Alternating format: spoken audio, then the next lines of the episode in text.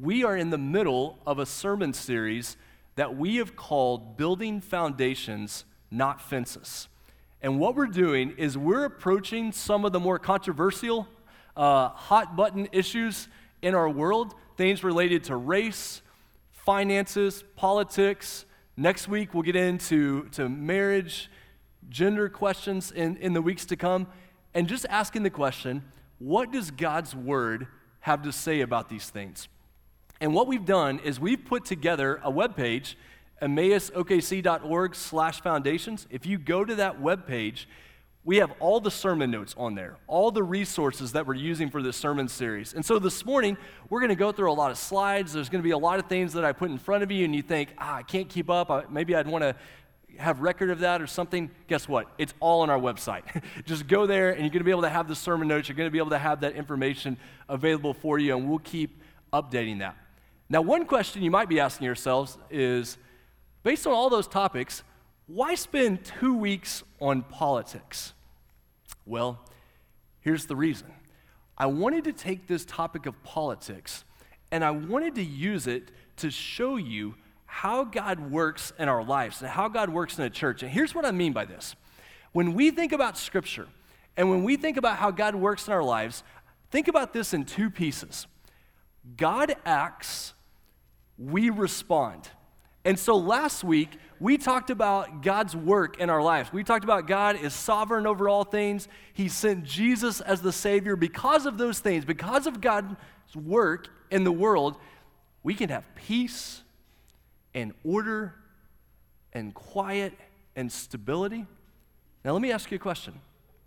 When you hear the words quiet, stillness, order, stability, what comes to your mind? Like, how, how do you respond to that?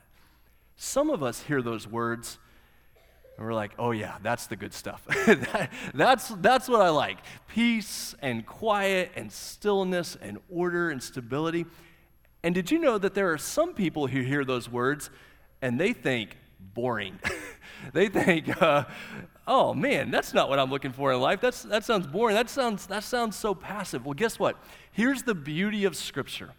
Here's the beauty of how God works in our lives. Here's the beauty of how God probably works in your marriage or your family or your workplace. You have some people that are drawn to the order and quiet and stillness and peace. And because of God's sovereignty and salvation, we can have that peace. But guess what?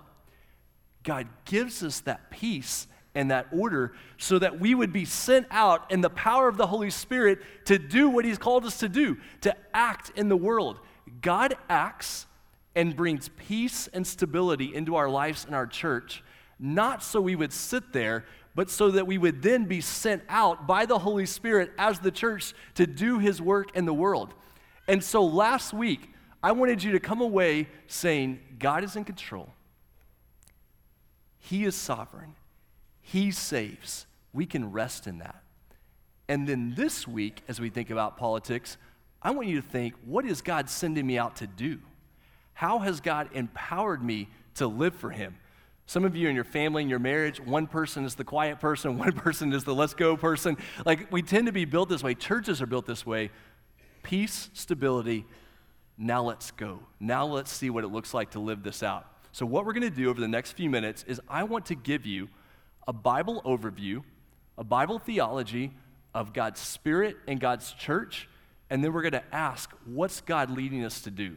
So, where else would we start but Genesis chapter 1? Okay? The last couple of weeks, we started in Genesis chapter 1, verse 1. In the beginning, in the, in the beginning, that wasn't good. In the beginning, God created, made up a new word. In the beginning, God created the heavens and the earth. Verse 2, Genesis chapter 1, verse 2. The earth was without form and void, and darkness was over the face of the deep, and the Spirit of God was hovering over the waters. That language in Genesis chapter 1, verse 2, when you see without form and, and void, commentators will often describe that with the scene of chaos. So, so things are in chaos. Things are not as they should be. They've not been brought together. What does God do when he sees a situation of chaos and darkness? He sends his Holy Spirit. And through his Holy Spirit, he brings order and direction and purpose to that situation. And so you get into Genesis chapter 2, and God is creating mankind. Genesis chapter 2, verse 7 The Lord God formed the man of dust from the ground. And what does he do? He breathed into his nostrils the breath of life, and the man became a living creature. That language for God breathing, the breath of God, the wind of God, you know what? That's the same word for the Spirit of God. So God takes matter, God takes this dirt, and breathes his Spirit into that matter, and living life is developed. Life is developed, and we are sent out to be his people. Now, what do we know about that life? Genesis chapter 2, verse 18. The Lord God said, It is not good that man should be alone. I will make him a helper fit for him. Now, we're going to talk about this more next week when we get into the subject of, of marriage. But I want you to see here when God's Spirit works to give life, God gives life in such a way that we would live that life together with other people. Here's a good theology point that sometimes causes confusion for people God did not create the world and God did not create people because he was lonely. Sometimes we'll hear people say, well, God created or God created people because he wasn't lonely. Can I tell you that theologically, God has never been lonely? Because God is Trinity, God for all of eternity has existed in perfect peace and joy and love. God has never been lonely, but we live in a world that has an epidemic of loneliness.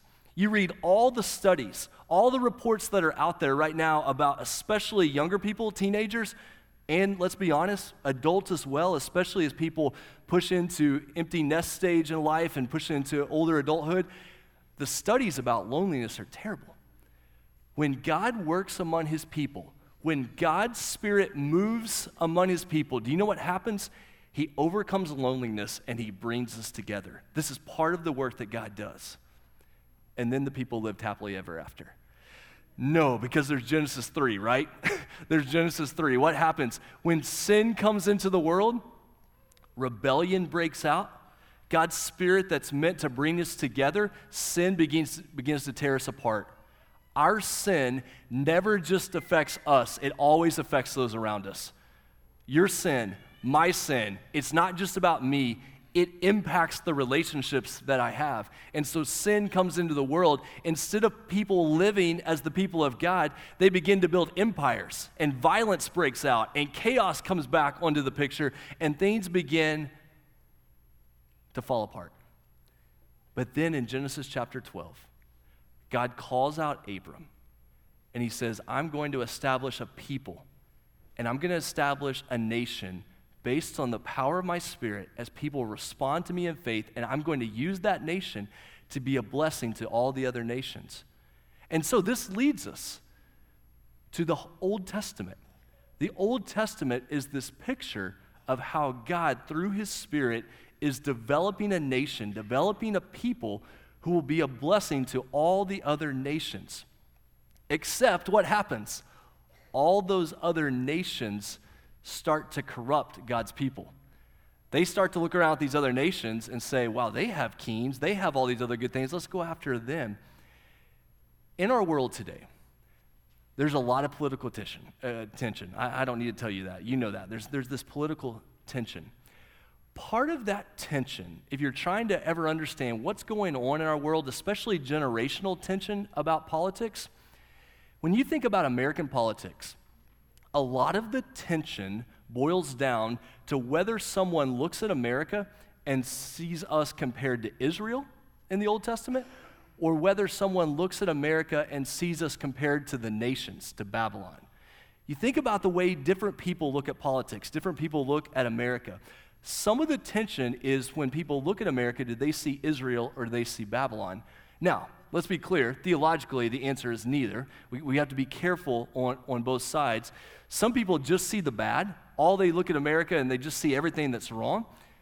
Other people are able to look at America and say, you know, things aren't as they should be. They, they could definitely be better, but we have some really good things.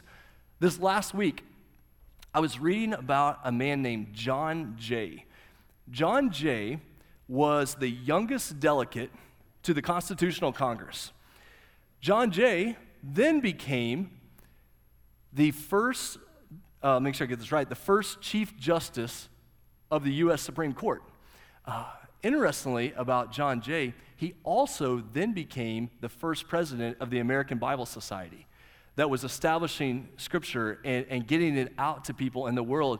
And John Jay was so distinct because a lot of the early founding fathers, they were somewhat connected to Christianity, but let's be honest, their theological beliefs were not anywhere close to the truth of God's word. Uh, they're all over the place. But you did have some founding fathers, you did have some of the early figures who are solid Bible based believers. And John Jay is one of the best examples of that. Here's someone who is working to establish the foundation of the country, and he's doing it in such a powerful way. One of his hallmarks as a politician was that if he had a political opponent who had good ideas, making good progress, he would elevate his political opponent because he knew his political opponent was getting things done, even though they didn't agree on things.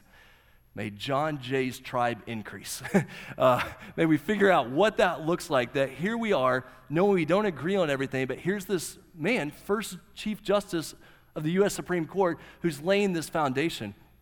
When you look at Israel in the Old Testament and you look at how God is shaping Israel, He's giving them His law, but the purpose of His law is that they would have wisdom, that they would become His people. And yet, what they ultimately need is what? They need a new heart in our world, in your home, you can make all the laws and rules you want, but things aren't different until our heart is changed. In our country, in our state, in our world, we can make all the laws we want to, but that never substitutes for a changed heart, that we would be changed from the inside out. And so the people need a new heart. Where's that going to come from? Well, this is where you get to use your Sunday school answer. It comes from Jesus. This is the time that Jesus is the right answer in the sermon. And this is where Jesus is the right answer in Sunday school. It comes from Jesus. Here comes Jesus, spirit empowered life and ministry. Jesus, who is coming to give the people a new heart, to change us from the inside out, to save us, to be the people of God. And Jesus comes, and in many ways, gives the greatest political speech, the greatest sermon of all time with the Sermon on the Mount, completely changing the way we think about what it means to be God's people. Jesus comes and says, You've received these laws, but here's the purpose of these laws to change your heart. You've seen how God has worked in the Old Testament with Israel. Now I've come to do something new. I have come to gather my disciples, to be the church, to be the people of God in this world. And at the core of this is Matthew chapter 16. At the core of what Jesus is doing by the Holy Spirit to establish the church, to establish his people, is Matthew chapter 16. Peter replies to Jesus when Jesus says, Who do people say I am? Peter says, You are the Christ, the Son of the living God. Jesus said, You are Peter, and on this rock I will build my church church, and the gates of hell shall not prevail against it. The people who confess Jesus as Savior and Lord, this foundation of the prophets and the apostles with Jesus as the chief cornerstone, they will be the church of Jesus Christ. Hear me loud and clear on this when it comes to politics. Jesus has only and will ever only put his name on one institution, and that is the church. Jesus has never placed his name on any political group or party, and he has never placed his name on any individual nation. Jesus has placed his name on one institution, and that is his church, that is based on those who confess him as Savior and Lord. That is what it means to be his people. That is how he draws us together. And so the church is established here in Scripture. The church that will be empowered by the Holy Spirit the church that will be based on the Word of God, the church that will be made up of people from all nations and tribes and peoples and tongues, this church that in this world is ultimately going to exist as exiles and foreigners and sojourners because we realize this world is not ultimately our home. So, how do we understand how to be the church in the world? That's where 1 Peter chapter 2 comes in. Let's do some Bible study out of 1 Peter chapter 2. And we are trying to ask God, if you've sent us into the world to be your people, if you've sent us on this adventure of faith, what does that look like? How do I go out and live politically in this world in a way that honors you? 1 Peter chapter 2, let's start in verse 9. Peter says here about the church, about the people of God, you are a chosen race, a royal priesthood, a holy nation, a people for God's own possession, that you may proclaim the excellencies of him who called you out of darkness into his marvelous light. That word race there, no matter your race, no matter your class, your social status, like priesthood, no matter what nation you're a part of, as the people of God, what matters is we are owned by God, that He is our God and we are His people. And what are we supposed to do? What is our job as the church? It's not politics, it's proclamation. Our job as the church is not primarily politics, our job is primarily proclamation that we are called to proclaim the excellencies of Him who called you out of darkness into his marvelous light. Verse 10 says, Once you were not a people, but now you are God's people. Once you had not received mercy, but now you have received mercy. So, verse 11, Beloved, I urge you, Emmaus, church, I urge you as sojourners and exiles in this world, as those who aren't living ultimately for this world. So, Emmaus, what are we, are we supposed to do?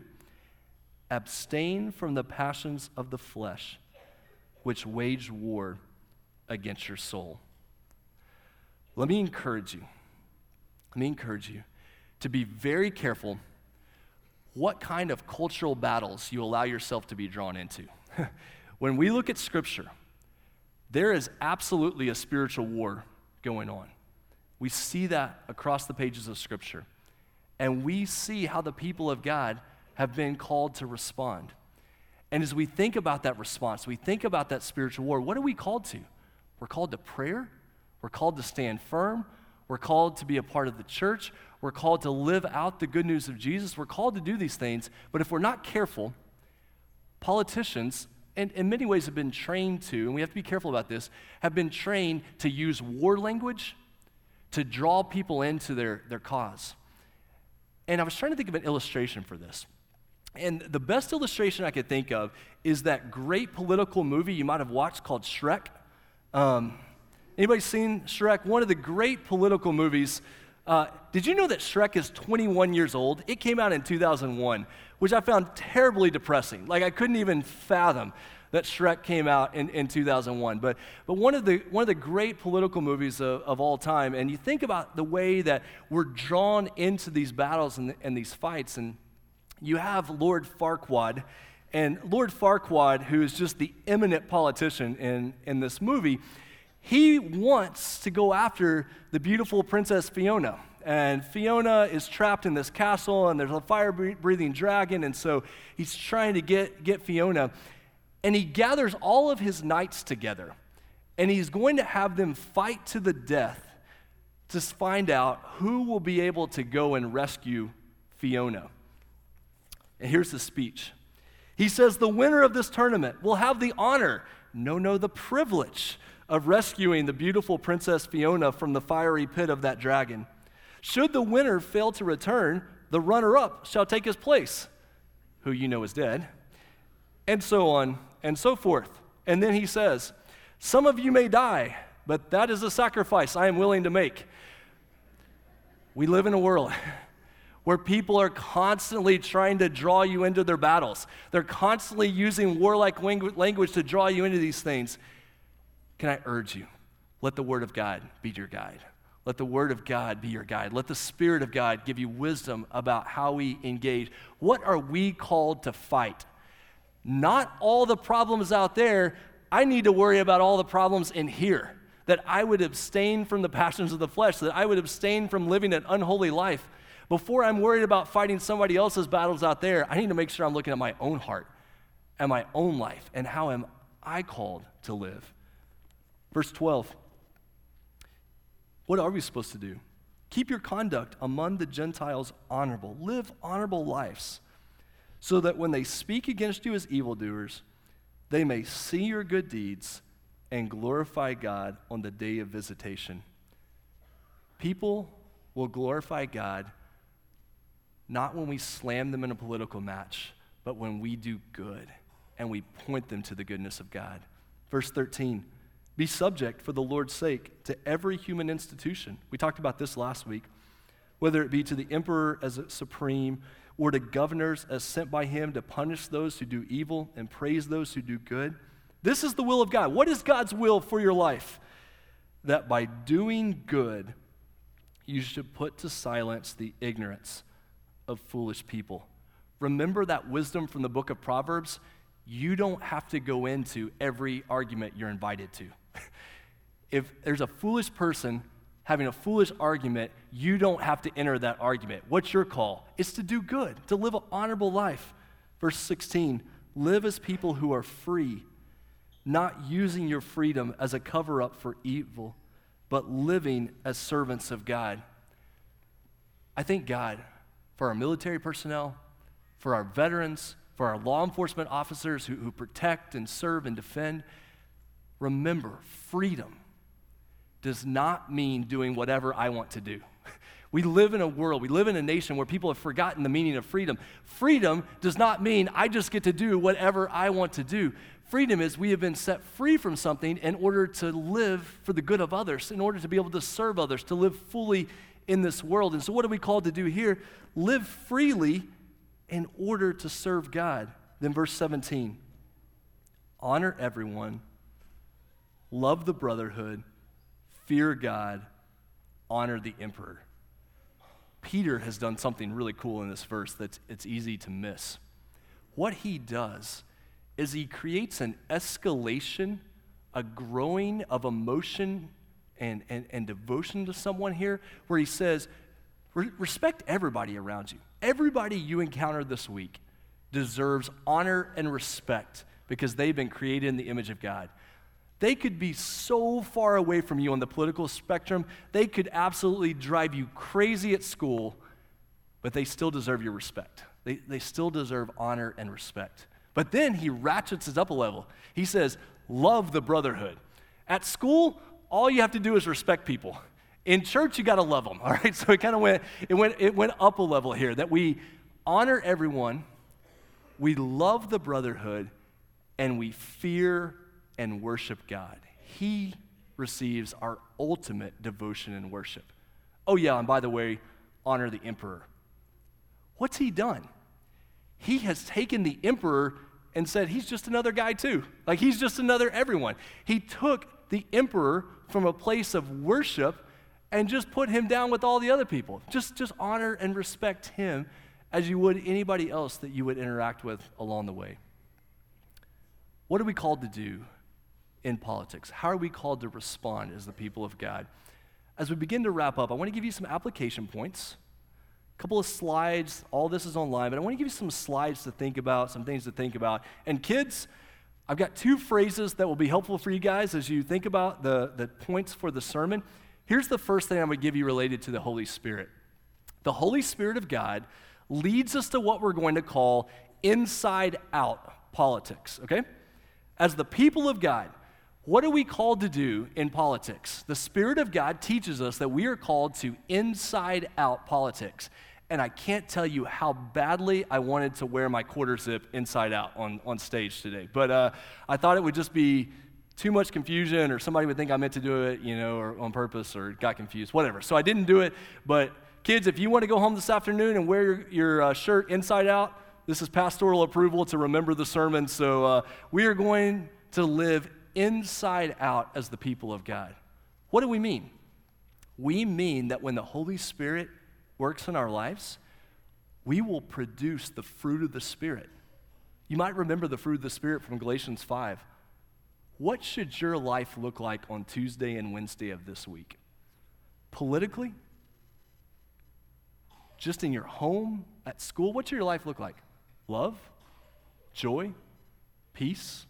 Patience? Kindness? goodness, gentleness, faithfulness, self control? What if things don't go the way you want on Tuesday? what, if, what if things go completely different? What if things go badly at work this week? What if things go badly at school this week? Don't allow those circumstances to determine how you're going to live, how you're going to respond. We're the people of God. We are producing from the inside out the fruit of God. And that God would transform our mind, that we would be discerning, that we would have wisdom to know how to think about things that are happening in the world. Don't be conformed to the pattern of this world, but be transformed by the renewing of your mind. And that God's Spirit, here's so the adventure people in the room, those who can't stand the boring silence, those who don't like to sit around being passive, here, here's the point for you that God, by His Holy Spirit, has empowered you to go out into the world and do the things that God has created you to do. That by His Spirit, by His gifting, by His creativity, that you would go out into the world and live out the power of the gospel. How have believers done this throughout history? Christians have led the way in science, in the arts, in design and engineering. Christians have led the way in responding to people who are hurting, responding to disasters, caring for the unborn, caring for the poor, caring for the immigrants, caring for women. That we're going out and we're doing these things. Christians have led the way in education. Let me tell you a really cool story about education. Um, my first grade teacher, named Mrs. Knox, taught me to read, taught me to love school. So many good memories of Mrs. Knox. Her husband was my pastor as a kid. So Mrs. Knox and then Brother Marvin, he was, he was our pastor. Brother Marvin's passed away, but Mrs. Knox is in her early 90s, and she's in an assisted living center down in, in Marlow. And I talked to my mom this last week, and Mrs. Knox is in that assisted living center in her early 90s, and she is teaching a 92 year old woman how to read. This lady never learned to read, never, never had a chance to. She's 92. Mrs. Knox is sharing the love of Jesus, the love of God with her. She is doing political educational work, teaching this 92 year old lady how to read. That's the Spirit of God at work in the world. That's what we're looking for that God would do through our lives. That we can't force people to change, but we can absolutely be used by God to show His love, to show His goodness to them. We're going to live inside out as the people of God. And then finally, as the church, what phrasing do we want to think about as the church? What I would tell you as a church, we want to live upside down politics. So by the Holy Spirit, Holy Spirit causes us to live inside out from a transformed life out. And as the church, we live upside down, which means in the world around us, we're taught that all the change, all the power resides at the top and it should come down to the people. As the church, we know where the real work happens is down at the ground level, that we begin to work from the bottom up, that that's how God does the work in the world, which means we just start local. You want to do political work? Start in your home. Start in your community. Start in the school system. Start with what's happening around us. Start in your neighborhood. This week, the challenge that Kennedy has given us with missions is that you would invite someone in your neighborhood to have coffee or dessert, spend time with you. So I'm not going to let you get out of this. Think about this for a second. This week, who has God put around you that you need to reach out to them and invite them?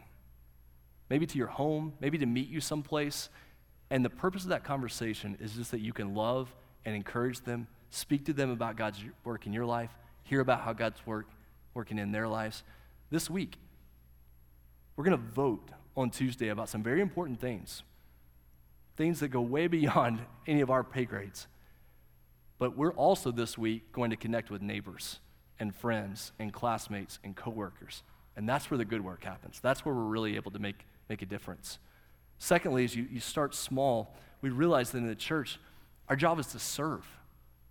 True leaders serve.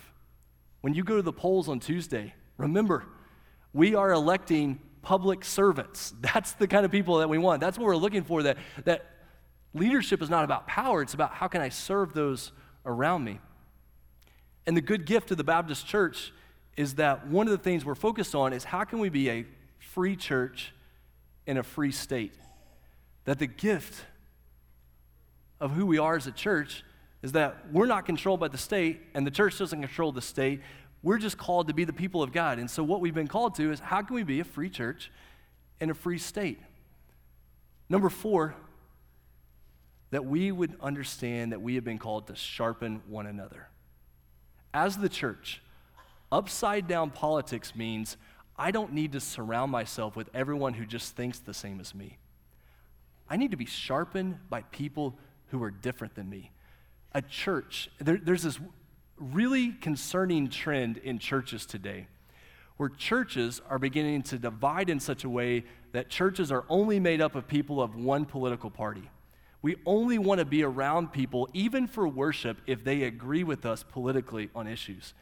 And can I just tell you, as your pastor and your friend, that is so dangerous. That is a road we do not want to go down because we get better, we grow, we're strengthened, not by just having people who think like us, but by having people who think differently than, than we do. As believers, we should be able to see or receive critique and, and understand we don't have every, everything figured out. Let me give you a thousand dollar phrase for this, okay? the $1,000 phrase for this is what's called motive attribution asymmetry. You're welcome. I'm glad, I'm glad you could be a part of that. Motivation, attribution, asymmetry. Here's what that means, okay? Here's the reason we talk about this.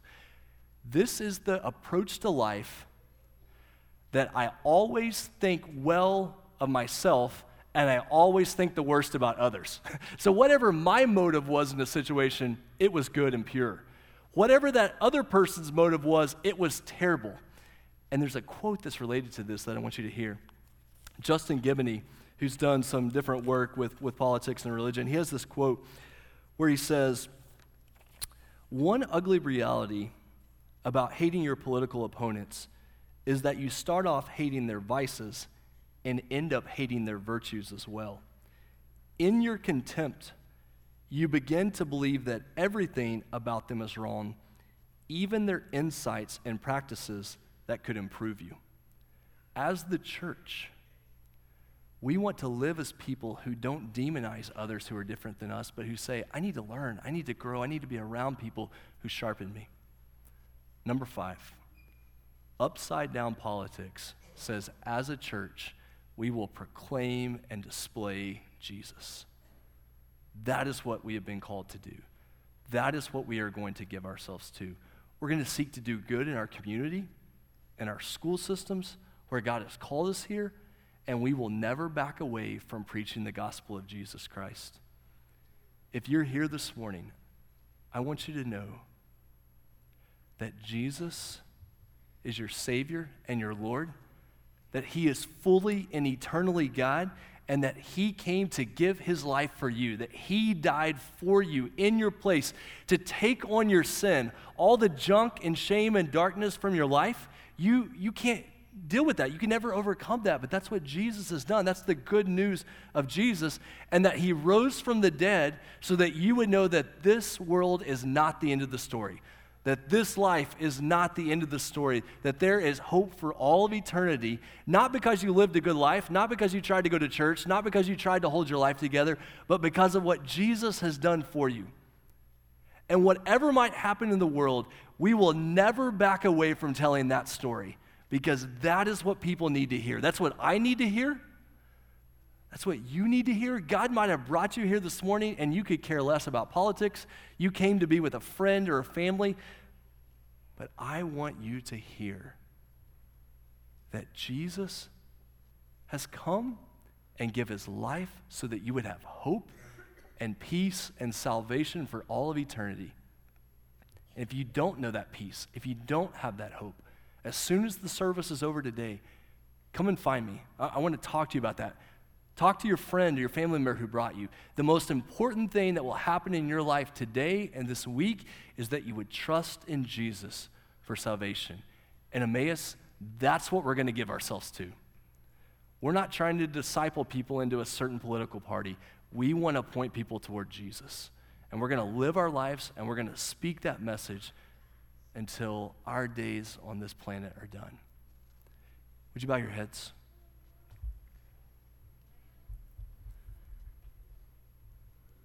Here in just a minute, after I pray for us, we are going to stand and have a responsive reading, and then we're going to sing a final song together. That God would send us out as His people. I know many of us here, we like the. Uh, we like the peace and the silence and the quiet and the stability and the order. We, we like that part of it. And there are others here who are drawn to the adventure and the faith and the action and let's get out in the world and do things. And God, we need both of those. You bring peace, and then by your Spirit, you propel us out into the world to be your people. Let us do that this week.